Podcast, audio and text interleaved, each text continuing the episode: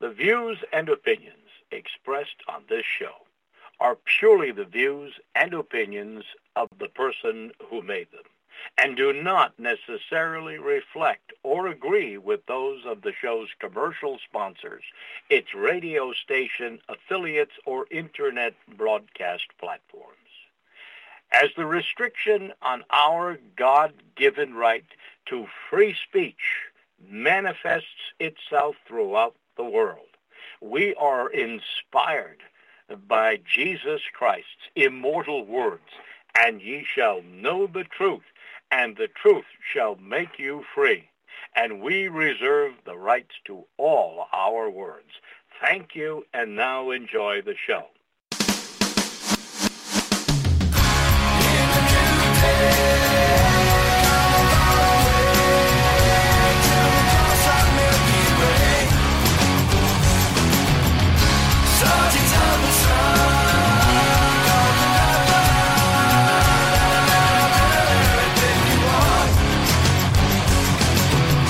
To learn who rules over you, simply find out who you are not allowed to criticise. You are listening to ACH, I'm Andy, your host, and today is Thursday, so it's time for the regular visit of my good friend, Dr. Peter Hammond. Let's bring him up right now. Peter, are you with me? I am. Thank you, Andrew.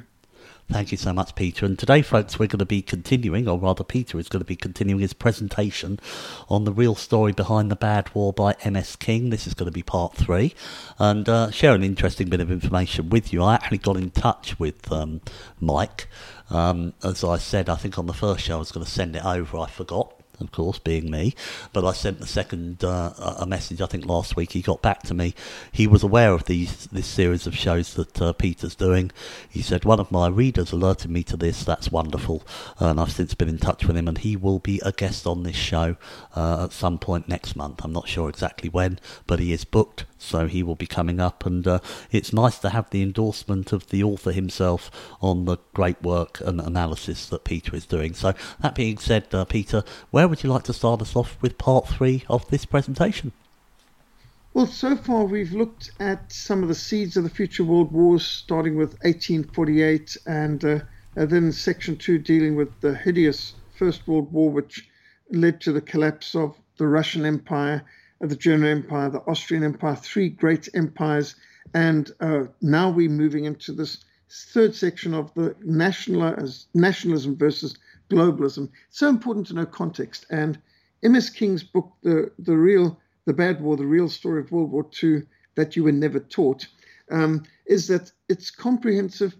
Uh, it's it's an overview, and he has a lot of the banned, uh, little known or um, the um, uh, uncomfortable truths. And as we know, truth does not fear investigation. And so, for us to understand the most pivotal, influential event of the 20th century, the Second World War, which has to a large extent created the chaotic shambles of a mess that we've got in the world today, it's vital to know what led up to it. Context is everything. And uh, uh, so, this epic book, which um, Mike King just informed me this um, a week that uh, I seem to have an early edition. He's come out with a new edition that's got 100 more pages. I've got the 250 page version, and uh, apparently he's got a more up to date edition, which I'm looking forward to scouring. But at any rate, so we get to 1919, section three, the competing forces of nationalism and globalism or communism. And that's basically the, the big battle uh, that has so split the world in the 20th century nationalism or globalism, other words, communism. And so here at last we get to the character who has been demonized uh, the most in the 20th century, and that's Adolf Hitler. Well, he, as we learned in the second section, he was quite a war hero in the uh, First World War. He was a frontline soldier, four years on the battlefront uh, mainly around Ypres in Belgium. He was twice decorated for serious injuries sustained, like the Purple Heart for American soldiers, twice more for conspicuous bravery on the battlefield. He had the Iron Cross. Uh, and uh, he was four years in the front line. He is gassed. Uh, he took four months to recover. He was actually uh, blinded. Uh, I've been to the very church where he was treated um, after being gassed in, in the battle in Ypres. Interesting that two of the most prominent figures in the Second World War, uh, both Adolf Hitler and Winston Churchill, were both painters, although, as is pointed out by Mike King, Adolf Hitler was by far the superior painter. And uh, I've seen uh, well over a hundred of his pictures, and he's got some of them in the book here. And um, there's no doubt Adolf Hitler was actually a remarkably talented painter, although most people do not want to acknowledge that. Also interesting that while Winston Churchill spent a few months at the Ypres battlefront as a colonel, um, Adolf Hitler spent all four years as a frontline soldier in the trenches. Um, uh, one can also say there's lots of contrast between Adolf Hitler and Winston Churchill, but we'll get to that later. Well, in 1919, Adolf Hitler was 30 years old. He was self educated, he was an artist from Austria, he had very little money, and he certainly had no political connections. But he had ability at oratory, he could speak well. He also was something of an organizational genius and his marketing talents. I mean, think that he, he designed the very recognizable symbol, the Hakenkreuz, the, um, uh, the swastika, which was, in fact, you look at all the different Nazi um, regalia and uh, the different marketing symbols, very easily identifiable. And um, even though it's been pretty much demonized by Hollywood and a lot of the media, uh, there's no questioning that he knew how to make a brand and how to do designs and how to capture people's imagination and so on. And so Adolf Hitler first comes to the fore with mesmerizing beer hall speeches which stopped onlookers in their tracks as he denounced the Versailles Treaty, the November criminals, the Marxists, the press, the international bankers who had led to the catastrophic decline in Germany, where Germany, from one of the world's great empires and industrial powers, was now at the mercy of international forces, basically disarmed with a force less than 100,000, having lost all of their overseas territories and having lost much of their own territory where Germans were now living under Polish, Lithuanian, or French, and Belgian, or Danish, and other occupation. And uh, all of this, of course, including the phenomenal debt of having to pay for all sides of the war, uh, crippling debt, which was leading to people starving and uh, hideous scenes of soldiers who may have lost a limb in the war wearing the Iron Cross, sitting on the sidewalk having to beg for money to survive. Absolutely unacceptable. And he joined the German Workers' Party, the DAP. His member number seven. So when you've got a single digit membership number, that's one of the founder members almost. Well, he started to recruit the unemployed young men, disgruntled ex soldiers who felt betrayed by the war and by the government. Uh, he appealed to veterans because he himself was a veteran. And uh, he sought to draw recruits away from the right wing nationalist and the left wing socialist parties. And so he took the words national and socialist and he added it to the German Workers' Party to form the NSDAP or the National Socialist uh, German Workers' Party. And uh, now, although Hollywood always used the word Nazi and Nazis, um, they never called themselves that. They were National Socialists. Um, that was the term that they used. And he was trying to draw people away from the red, so he used a red flag. And then to draw people uh, from the right, he used a symbol of the ancient Aryans of Asia. Uh, the swastika is, in fact, a very respected symbol in the Hindu religion in particular, and you'll see it in many Hindu temples. It's and it, you will see it in, in Saxon artistry and amongst the Vikings and the Saxons. Uh, the swastika was always a symbol of, of the Aryans, of the, the light skinned people. And uh, even today, amongst the Hindus, it would be a Brahmin symbol of, of the, the lightest Indians, the Aryans, as they called them, uh, who would be the ones who rule. So uh, at this point, he then comes up with Winston Churchill on the 8th of February 1920. Interesting that Winston Churchill, the first Lord of the Admiralty, who planned the Lusitania sinking and uh, the Gallipoli disaster. Uh, he is a strong supporter of Zionism, having a Jewish state in Palestine. He supports the Balfour Declaration, but he's opposed to Jewish communism. This is interesting. uh, because they both are controlled by the same Rothschild crime syndicate. Uh, but uh, interesting that uh, in February 1920, here's an article that appeared in the Illustrated Sunday Herald uh, entitled Zionism versus Bolshevism, written by none other than Winston Churchill. And Winston Churchill argued that while Jews should support Zionism, they should oppose communism, even though there seems to be a real link. But still, this future Prime Minister of Britain railed against the schemes of the international Jews. In fact, if you if you just gave this quote on its own, many of you would assume that uh, this was written by Adolf Hitler, but actually it was written by Winston Churchill. So, a quote from Winston Churchill's article, Zionism versus Bolshevism, uh, published uh, in the Sunday Herald, the Illustrated Sunday Herald. This movement amongst the Jews is not new. From the days of Weishaupt to those of Karl Marx and down to Trotsky in Russia and Bela Kun of Hungary and Rosa Luxemburg of Germany and Emma Goldman in the United States, this worldwide conspiracy for the overthrow of civilization and for the reconstitution of society on the basis of arrested development, envious malevolence or malice, and impossible equality has been steadily growing. It has played, as a modern writer, Mrs. Webster, has so ably shown, a definitely recognizable part in the tragedy of the French Revolution. It has been the mainspring of every subversive movement during the 19th century, and now at last this band of extraordinary personalities from the underworld of the great cities of Europe, America, have gripped the Russian people by the hair of their heads and have become the undisputed masters of that enormous empire. And so here, uh, Winston Churchill describes Bolshevism as being overwhelmingly run by a Jewish conspiracy, as being a new plague bacillus, a new bubonic plague, which is going to threaten the lives of the people of Europe even more than the bubonic plague did in the 1300s.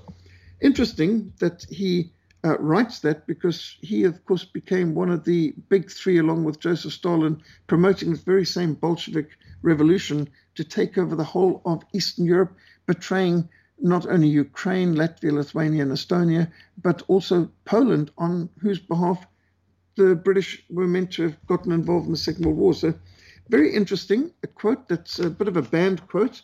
You're not really meant to refer to this because it doesn't fit with the popular narrative, but there we go. Uh, in 1921 to 1922, Vladimir Lenin worked to starve millions of people to death. In fact, 10 million Russians died of starvation just between 1921 and 1922. This is not the same as the Holodomor coming up in Ukraine in 1929 into the 1930s, which is under Stalin. This is under Lenin. 10 million Russians deliberately starved to death by the communists, the Bolsheviks of the Soviet Union, in order to kill Russian resistance to the Bolshevik takeover in Russia. And so uh, this planned, deliberate famine, uh, destroying food, destroying farms, uh, destroying landowners, uh, imposing price controls, confiscating foodstuffs, um, causing farmers to actually lose money by farming, and compounding the shortage was that the communists, the Reds, kept seizing the seeds of the farmers so that they weren't able to plant for the next year. And this horrific famine was used to selectively feed those regions that were submissive to the commissars and starve out those who were loyal to the so called whites. Uh, so it was a battle between the red communists and the white Russians, or the Christian Russians. And so starving the Russians and the Ukrainians who were resorting to eating grass and even cannibalizing the bodies of the dead. This horror escalated when Lenin deliberately blocked all foreign relief efforts, and the death toll reached 10 million before Lenin allowed foreign aid, which came from the United States overwhelmingly. And uh, it was said without the mostly American aid, the death toll for Lenin's cruelty would have more than doubled. And so some of the horrific pictures of piles of emaciated bodies, pictures worse than anything you've ever seen, uh, uh, unless you've seen this but these pictures are not normally allowed to be shown, such as MS King puts in. Interestingly, um, in July 1921, the New York Times, who claims to print all the news that's fit to print, which means anything they don't print is not worth reporting on, publishes another extraordinary Soviet claim that six million Jews face extermination by white counter revolutionary Christians in Russia. Uh, and so there you've got the six million popping up yet again. Um, in this case, uh, meant to be being killed in Russia by the white Christians um, who are resisting the red communists. 1922, the Reds finally won the Russian Civil War primarily through terror, starvation, and so through the Red Terror, the Red Famine, and the Red Civil War in 1922, Lenin and Trotsky formally established the Soviet Union with a capital city in Moscow. The capital of the Russian Empire had been St. Petersburg, which now gets renamed to Leningrad, and now Moscow, the workers' city, becomes the capital city instead of St. Petersburg, which had always been Russia's capital before. So the former Russian Empire is now known as the Union of the Soviet Socialist Republics. And so at this point, the communists spans the whole of Eurasia, the largest country on earth, uh, spanning more time zones and including more ethnic republics, about 129 different nations within this great Soviet Union. And uh, uh, of course, the Russians are the largest, most populous of those, but it's 129 nations under the control of the Bolsheviks, who themselves are not even not even Russian. And the criminality and the brutality of the Soviets has shocked the world. I mean, even Winston Churchill is condemning it, even though he'll later do more to help them than almost anyone else except FDR. And so the communists make public declarations. Their goal is to overthrow all nations. And for this reason, every American Republican president uh, in the 20s and 30s refuses to recognize the Soviet Union. President Harding, President Coolidge, President Hoover, three Republican presidents row consistently said they could not recognize the criminal Soviet Union uh, with its barbarous anti Christian revolutionary uh, totalitarianism and uh, everything that is against democracy and freedom. So they would not be recognized at all. In October 1922, there's the March on Rome. Benito Mussolini rises to the fore, leading the fascists to save Italy from the communist revolutionaries. Remember that following the Bolshevik Revolution, the Bolsheviks are organizing revolutions all over the world, particularly in Europe. In fact, in South Africa, we even had a communist uprising autumn 1922, uh, which led to hideous scenes of violence in our streets. But again, most people don't know that. Um, that's not in this book, I'm just mentioning.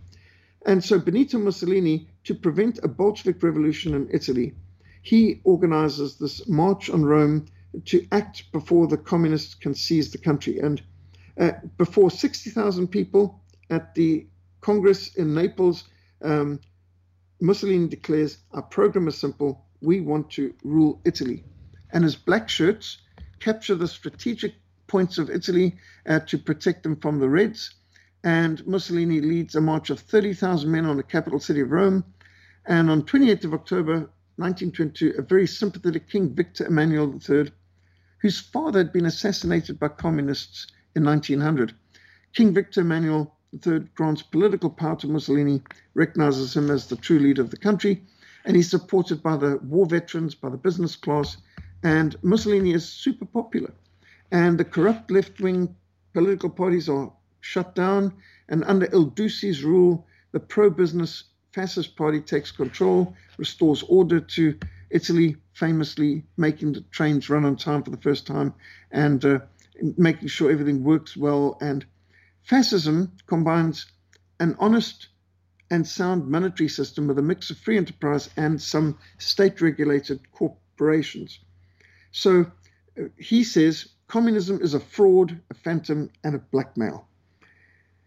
By 1923, France invades Germany's Ruhr region, industrialized region, the oil rich, uh, I should say the coal rich region, after Germany was not able to keep up with the extortion payments to pay for all sides of the war. In its um, very uh, weakened state, uh, Germany, uh, poverty stricken, hunger driven, people dying of starvation, literally hundreds of thousands starving. And uh, so France takes advantage to invade and take a huge section of the Rhineland and uh, they start to extort more. They literally dismantle German industry. They take the timber, they take the coal, they chop down whole forests.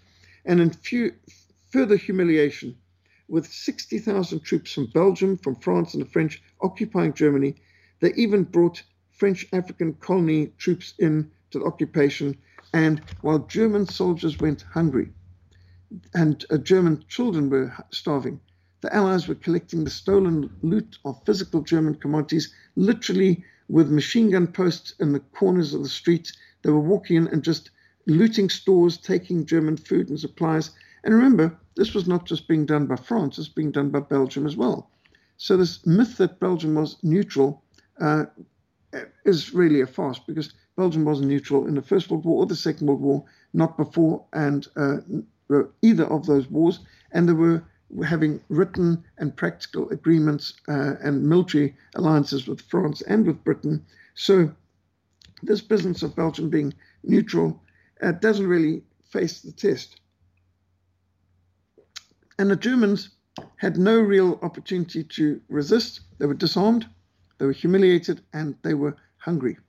And there's some shocking pictures of French soldiers really abusing, threatening uh, civilians with their bayonets at the end of their rifles. And, you know, these sort of things um, are not normally reported on, but this is part of the context of the pre war uh, era, um, what was going on between the First and the Second World Wars.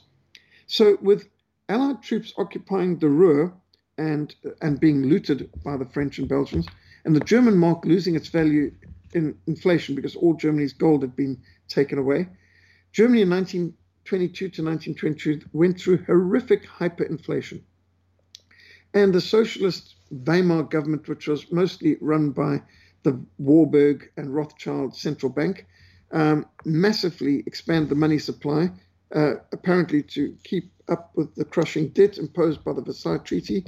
But it also kept the so called Weimar Republic's um, economy afloat at the price of destroying the German economy and impoverishing the people. So the life savings of German people was wiped out pensions wiped out, prices doubled every two days for 20 straight months. Workers had to be paid daily so that they could rush to the shops before the prices doubled again. And the Germans referred to their devalued money as uh, Judefetzen, or Jewish confetti, because it became absolutely worthless. People needed wheelbarrows full of paper money to go shopping, and a wheelbarrow full of 20 uh, billion marks might not be able to buy a loaf of bread. And uh, uh, 20 billion marks would not even be able to buy a postage stamp. And people literally start to use the Deutschmark in order to uh, be uh, wallpaper. I mean, it was that uh, valueless. And this led to more chaos and more attempts by communists to stage revolutions.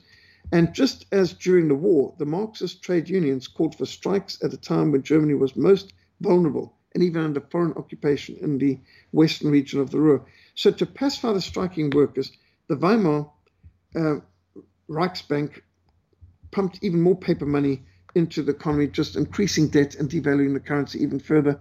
And so there was real righteous anger boiling over at this hyperinflation and the new French Belgian military occupation of the Rhineland. And so at this point, this young Adolf Hitler, um, artist, uh, ex army veteran, decided the time was right to seize power from the local government in Munich, the Bavarian provincial government. And hoping that war veterans would join his revolt and move against the national government in Berlin, he used a rally in the Munich beer hall, uh, the so called beer hall putsch of the 8th of November 1923. And this local uprising of putsch was ignited by a powerful speech by Hitler, but failed to sustain itself when soldiers opened fire on these nationalist rebels, killing 16 of them. And Adolf Hitler and others were arrested, tried for treason, but at his trial, Adolf Hitler used the occasion to spread his ideas, which were published in the newspapers. The judge was so impressed that he issued a lenient sentence for the rebels. And although the Munich coup had failed, the legend of the great orator grew, attracting more followers every day, and membership in the NSDAP uh, reached 20,000 by the end of the year. And crowds turned out to support him, and General Ludendorff, one of the heroes of the Battle of Tannenberg. Uh, he also supported the National Socialist uh, German Workers' Party, the NSDAP. January 21st, 1924, Vladimir Lenin died. And uh, Vladimir Lenin was extremely bad. But Joseph Stalin, Secretary of the Communist Party Central Committee, was, um, if anything, worse. And uh, he skillfully outmaneuvered the Red Army leader, Bronstein, uh, Levi Bronstein, or um, as we know him, Leon Trotsky, uh, to take the leadership of the Soviet Union. That's quite extraordinary because Trotsky was the hero of the Soviet Revolution. If you've read Animal Farm, um, Snowball, the hero of the revolution, is based on uh, Trotsky, and uh, uh Napoleon, who's based on on uh, the character of Stalin, is the one who took no part in actual fighting, but later ousted uh, the hero of the revolution to seize the farm and then to set his dogs, which are based on the Cheka or the NKVD, uh, to axe uh, Snowball, who um, is based on Trotsky. So you get the idea where uh, George Orwell picked up his whole plot in Animal Farm. So Stalin expelled Trotsky, the hero of the revolution, the leader of the Red Army, expelled him from the party, then from the Soviet Union itself, and finally had his Marxist rival axed, literally axed, uh, with an ice pick through the brain by a Soviet agent in Mexico, showing the long arm of the NKVD could even reach him there. Well, Stalin's brutality instilled fear not only in the enslaved people of the Soviet Union, the Christians, the whites, but in the hearts of his fellow communists. This Stalin believed that anyone who challenged his leadership needed to go, literally, and uh, he was such an egomaniac, he named a whole city after himself, Stalingrad, which today is Volgograd. He erected statues of himself in the state town squares, and he purged many of his own comrades even his wives from the party. He dumped his first wife. He drove his second wife uh, and one of his sons also to suicide. Uh, it must have been a bundle of laughs to live with. But Joseph Stalin's chilling crimes, um, it's just extraordinary that it's basically ignored. And to think that Winston Churchill and uh, Franklin Delano Roosevelt in the Second World War referred to Uncle Joe and uh, speaking about him as one of the leaders of the free world, it's beyond ridiculous. It's nauseatingly disgusting.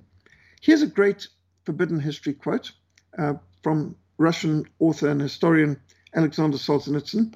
And bear in mind, Alexander Solzhenitsyn was a hero of the Red Army who had fought in the Second World War, who was an artillery officer and a decorated officer, and uh, he was imprisoned and and served years in the Gulag archipelago in the concentration camps and Arctic hellholes uh, of Siberia uh, for writing an unguarded comment in a private letter, which of course was checked by the censors, in which he referred to the leader, Stalin, as the mustached one. That's it, just the mustached one. That was enough uh, to get him uh, eight years uh, slave labor in the Arctic hell of uh, the Gulag. So Stalin, uh, Alexander Solzhenitsyn wrote, You must understand, the leading Bolsheviks who took over Russia were not Russians. They, the Bolshevik Jews, hated Russians. They hated Christians. Driven by ethnic hatred, they tortured and slaughtered millions of Russians without a shred of human remorse. It cannot be overstated. Bolshevism committed the greatest human slaughter of all time. The fact that most of the world is ignorant and uncaring about this enormous crime is proof that the global media is in the hands of the perpetrators. Now that's a Alexander Solzhenitsyn quote. Well, August 1924, the Dawes Plan, um, this redefines and refinances Germany's reparations debt, which was, of course, totally and utterly impossible. And this was an American uh, leader, this, this man, US Vice President Charles Dawes, uh, he draws up what's called the Dawes Plan, it, but actually, it had little to do with them. It was actually Zionist bankers uh, who uh, drew up this plan to basically, when Germany completely failed to repay and when the debt would have to be rewritten off, they actually worked out a way of still extorting more money. And so, none other than former British Prime Minister David Lloyd George said, The international bankers dictated the Dawes reparation settlement. The protocol, which was signed between the Allies and Germany, is a triumph of the international financier. Agreement would never have been reached without the brutal intervention of international bankers. They swept statesmen, politicians, and journalists aside. They issued their orders with the imperiousness of absolute monarchs who knew there was no appeal from their ruthless decrees. The Dawes report was fashioned by the money kings. And this is the point what's the context of the Second World War? What's the context of the rise to power of Adolf Hitler? Well, the Versailles Treaty, the Bolshevik Revolution, the hunger and the brutal treatment and mistreatment of German people, the starvation of German people by uh, bankers, brutal bankers, uh, who literally put widows onto the street, took family farms, put millions of widows onto the streets, and took their farms, took their homes, uh, took their pensions, and this created such enormous injustice that the main speech Adolf Hitler gave again and again was just simply entitled Versailles. And that summed up the reason why he was so supported. And when people want to know why did honorable men like Rudolf Hess and uh, Erwin Rommel support Adolf Hitler, one word, Versailles. Versailles was a great evil. And uh, it was to redress this that people elected Adolf Hitler. And that's the context of what's going on in the 1920s and 30s. So during his imprisonment of 1924, Adolf Hitler dictated Mein Kampf, or My Struggle, and it was his close associate Rudolf Hess, imprisoned with Hitler, who typed out the dictation for the book, which was published the next year in 1925. And in this book, Adolf Hitler placed the blame for Germany's horrific condition upon a global conspiracy of Marxists and finance capitalists. And according to Hitler, this global conspiracy for world government is directed by Jewish bankers who engineered Germany's loss of the Great War and who had engineered the Russian Revolution or the Bolshevik Revolution and the Versailles Treaty and the resulting hyperinflation which had devastated Germany and stolen from everyone.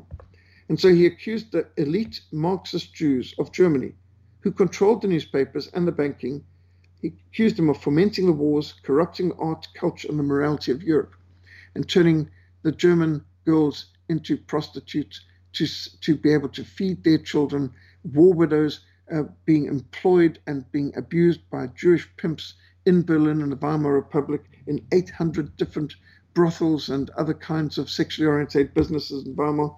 And so Mein Kampf combines elements of political manifesto and a bit of an autobiography, along with discussions of history and philosophy and economics. And while it was originally written for the followers of National Socialism, Adolf Hitler couldn't have anticipated how it would have grown in such popularity, making him uh, actually a wealthy man. Uh, not that he ever lived extravagantly. He was a very simple living person, wearing the same kind of clothes all the time, and uh, he did not uh, invest in his own luxuries at all, aside from making sure he had a good car. And uh, he ate very simply as a vegetarian. he never smoked. He never drank. Very much the opposite of Winston Churchill, who was a real hedonist. But um, uh, interestingly, as millions and millions of copies of Mein Kampf sold, uh, Adolf Hitler actually had money to promote his cause and to advance the party. So in 1926, the Zionist David Sarnoff established NBC Radio, or National Broadcasting Radio. And David Sarnoff was born in a small Jewish village in Tsarist Russia. He immigrated to New York in 1900. At age 15, he joined the Marconi Wireless Telegraph Company of America and began a 60 year career in electronic communications. And so in 1919, Sarnoff is general manager of RCA Radio. And it, from this, he launched NBC, the first major broadcast network in America. And he's instrumental in building up the AM broadcasting radio business, which became the preeminent public radio standard for the majority of the 20th century. And during the Second World War, Sarnoff served under General Eisenhower as communications psych- consultant or psychological warfare department. So Sarnoff, with no military experience, would be awarded the rank of brigadier general. Can you imagine? Well, when Television America was born under the name of National Broadcast Corporation, the first TV show aired at New York World's Fair was introduced by Sarnoff himself as RCA NBC passed down to Sarnoff's eldest son, Robert Sarnoff, and uh, he was one of the husbands of Felicia Schiff Warburg, two of the famous banking families in the world. And Franklin uh, Roosevelt Jr., the son of FDR, was also a husband of Felicia Schiff Warburg, or an ex husband in this case. So interesting the connection between the Warburg family, the Schiff family, both bankers, uh, and then you've got the uh, family of media and Franklin Delano Roosevelt's family. And here you've got them controlling the media and controlling the military, controlling radio, controlling TV. And uh, he was immensely influential. So Sarnoff was one of the most powerful media giants of the 20th century. He served as the psychological warfare specialist of the Eisenhower uh, administration, and during the Second World War, he was FDR's top class uh, psychological warfare man, and he ran what was meant to be a commercial news service. 1927, civil war broke out in China as Mao Zedong's communists, with the full support of Joseph Stalin's Soviet Union, uh, challenged the Kuomintang, or the KMT, the Nationalist Party of China, under Chiang Kai shek.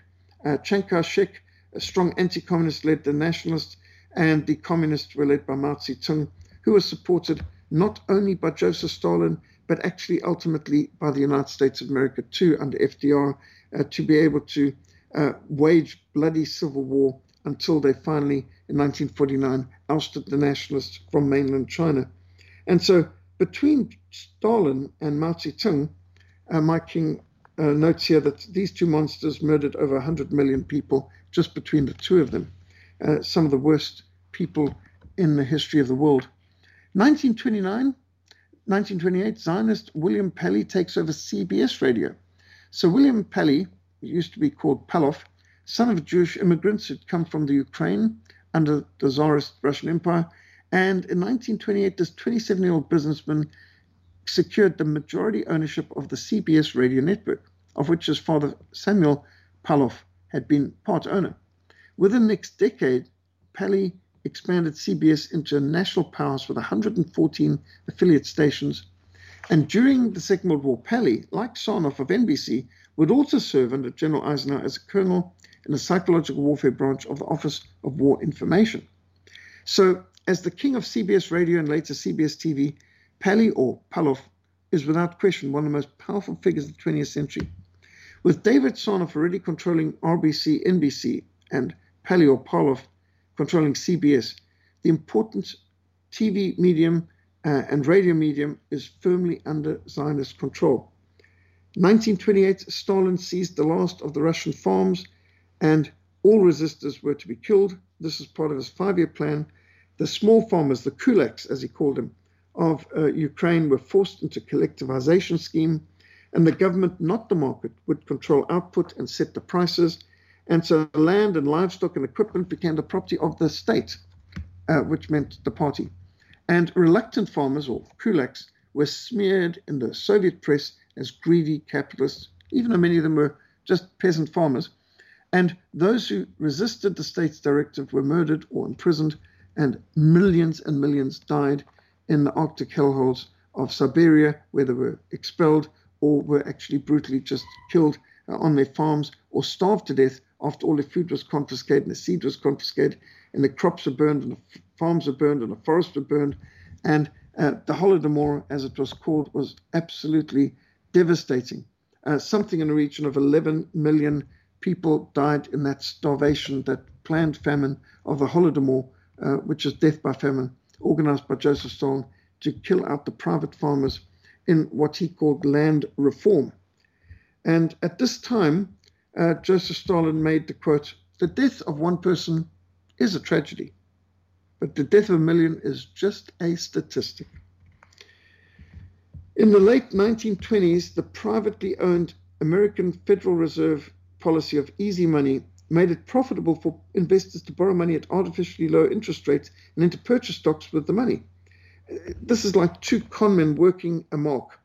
The Zionist Fed pumped out credit while the Zionist press hyped the stock market rally, and as surely as night follows day, a massive bubble was inflated.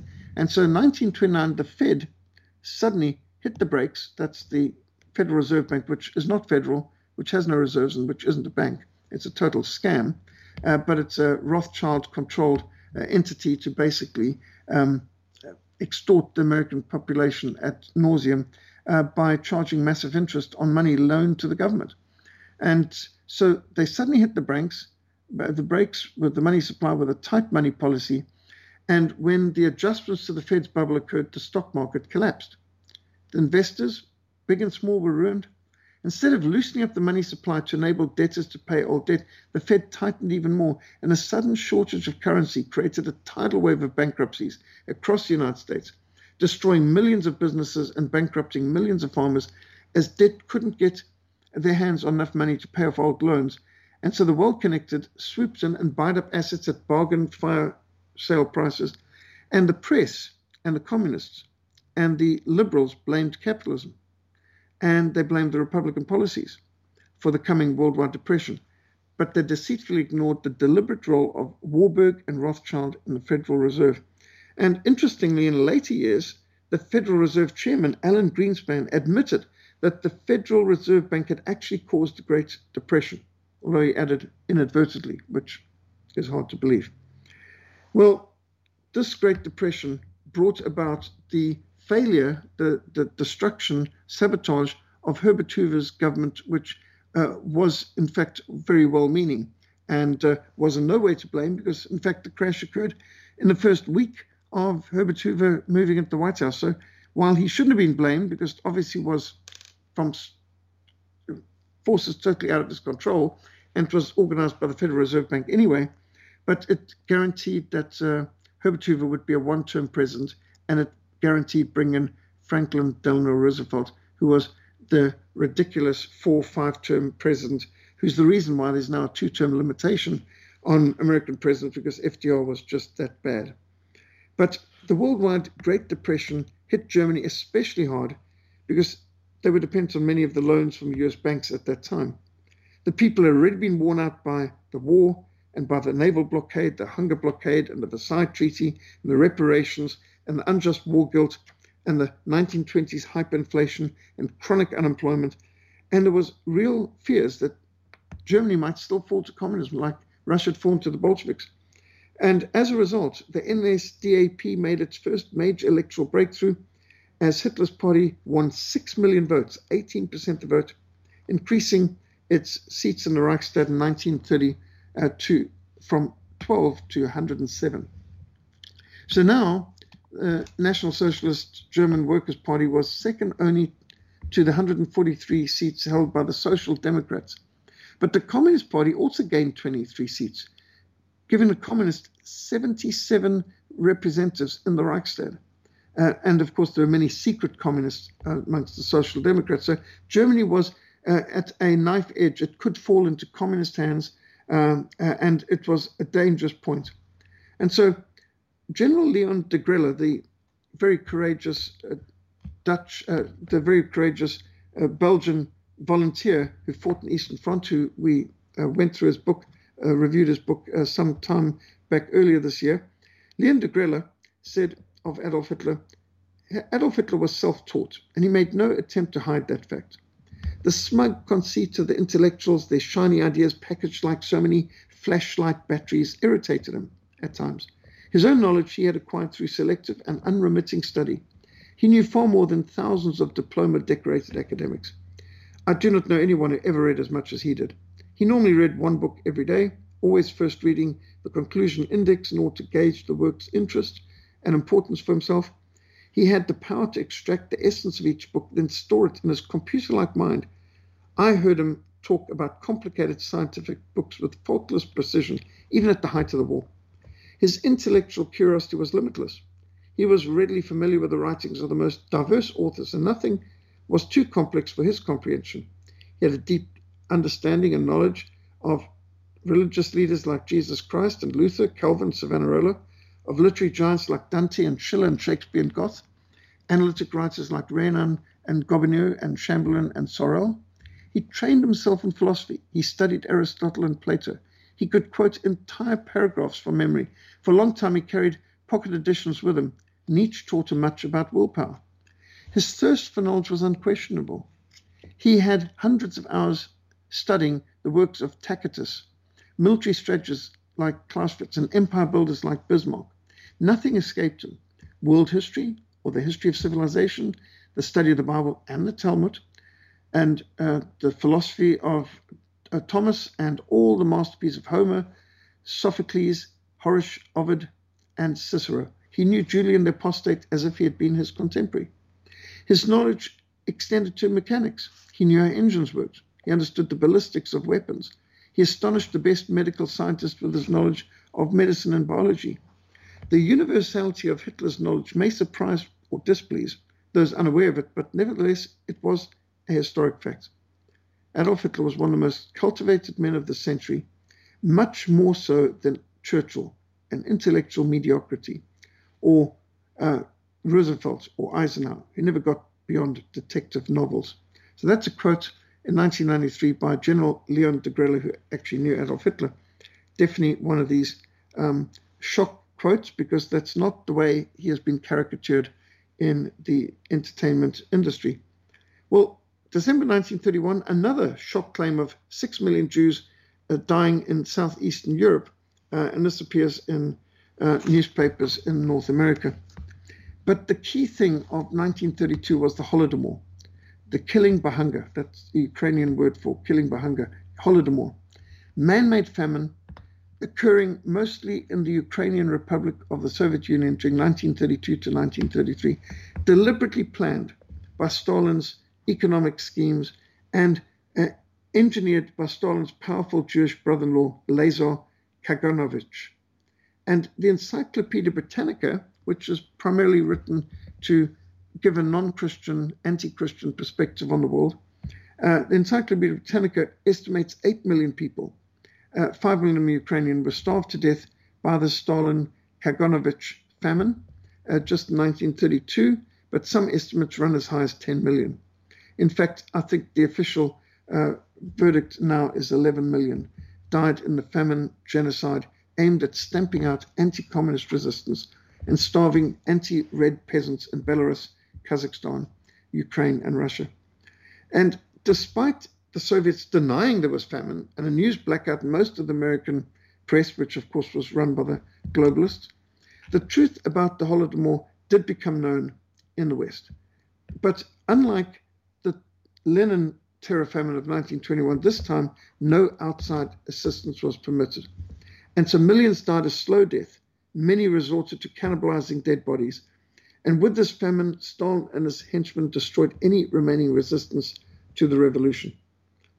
In 1932, German elections were held under violent conditions. The paramilitary of the Reds were battling with the NSDAP brown shirts. And again, many people do not know the context. Why was there the uh, SA, the brown shirts, and uh, why were they fighting in the streets? Well, because the Reds were breaking up any uh, alternative party gatherings, and so no one was able to have free speech in Germany because the communists would be beating them up and attacking the speakers and the people who attended the meetings. And so the brown shirts, or the SA, were particularly there to protect people who wanted to attend a nationalist gathering. And uh, at this point now, uh, Hitler in 1932 wins 230 Reichstag seats, the largest political party, but still not a majority, because there's 608 members in the Reichstag at this point. And so now it's it's deadlock. NSDAP 196, Social Democrats 121, Communists 100, Centre Party 7, and nine minor parties split another 100 seats. Germany's politics were chaotic, paralyzed, divided, and the policies of the Chancellor Heinrich Brüning shrunk the economy by 25% and the German deficit kept growing, and unemployment was over 30%. Suicide was epidemic. People were committing suicide in Germany by the thousands. And in addition to the parliamentary Reichstag and the Chancellor, of Germany had a president with some unique powers. And that president was the hero of Tannenberg, uh, Paul von Hindenburg, World War I field marshal, national hero, politically independent. Uh, and so, on the basis of the NSDAP's 196 seats, in order to end the gridlock, um, Hindenburg considered Hitler to be um, the chancellor, but uh, uh, he gave in to pressure from others not to give him that position just yet. So, to better understand the fears of communism and the anarchy of the revolutionaries, which affected so many Germans and Europeans prior to World War II, just consider some of the high profile murders which occurred in Europe and America during the preceding decades. 19, in 1866, there were assassination attempts made on German Chancellor Bismarck. 1874, second unsuccessful assassination attempt made on Bismarck. 1878, unsuccessful assassination attempts made on Kaiser Wilhelm. 78, also second assassination attempt made on Kaiser Wilhelm. 1881, the Tsar of Russia assassinated after pre- previous four previous attempts had failed, but they finally assassinated the Tsar of Russia in 1881. 1893, the mayor of Moscow assassinated. 1884, eight policemen were murdered in Chicago by communists. 1894, the Prime Minister of France assassinated. 1897, Prime Minister of Spain assassinated. 1900, King of Italy assassinated. 1901, American President William Kinley, McKinley assassinated. All kinds of unsuccessful assassination attempts, including of the King and Queen of Spain in 1905. The Queen of Spain was uh, daughter of Queen Victoria. 1905, the Grand Duke of Russia was assassinated, who was also Prime Minister of Russia. 1911, Prime Minister of Russia assassinated. King and Crown Prince of Portugal assassinated 1908. The Empress of Austria uh, assassinated by a communist. And of course, in 1914, Archduke Franz Ferdinand, the heir to the throne of Austrian Empire, assassinated with his wife Sophie. 1919, Reds bombed Wall Street, New York, 38 people killed. 1919, the U.S. Attorney General's home, the private home of uh, uh, Attorney General Mitchell Palmer, bombed by communists. 1922, unsuccessful assassination attempt made of the President of France. 1932, package bomb destroyed the home of an American judge, uh, killing his wife. 1933, the mayor of Chicago assassinated. And so, understanding that millions and millions and scores of millions of people had been murdered between 1917 and 1933 uh, in the Soviet Union in particular, and with red revolutionaries murdering people even in these countries, it's understandable that the people were anti communist.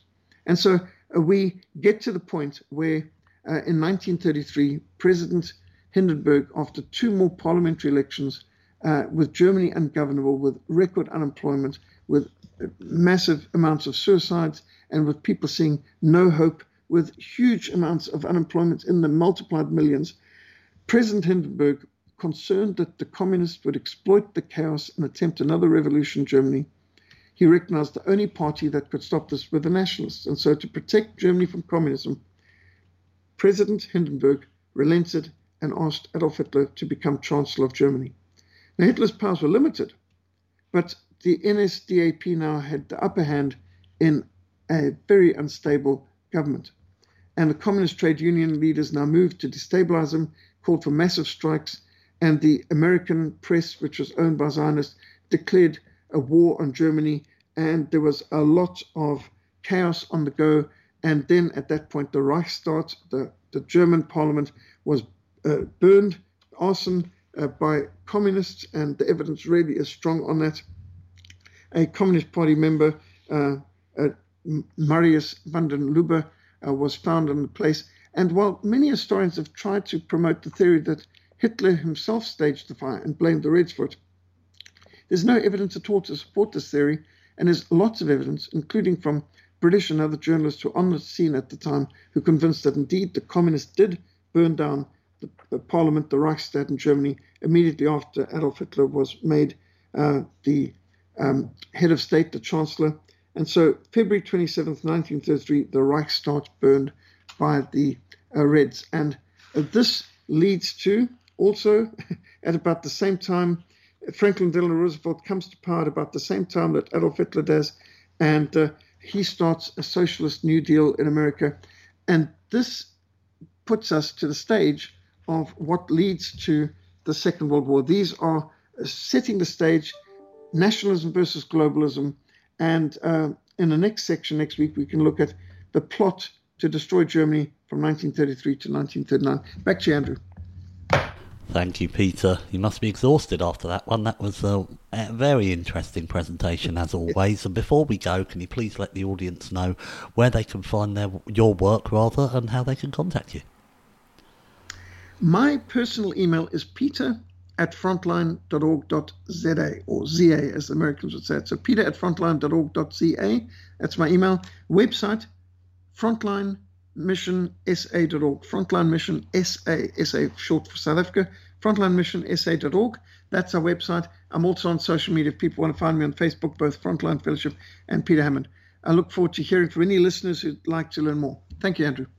Thank you so much, Peter. And also, folks, we can't run through all of them, but Peter has several websites that are always listed in the post for our shows together at uh, achradio.com.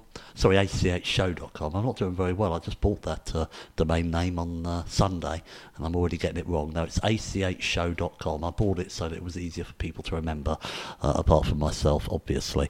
So, anyway, that being said, uh, also, Peter hosts all the shows that we did we have done together.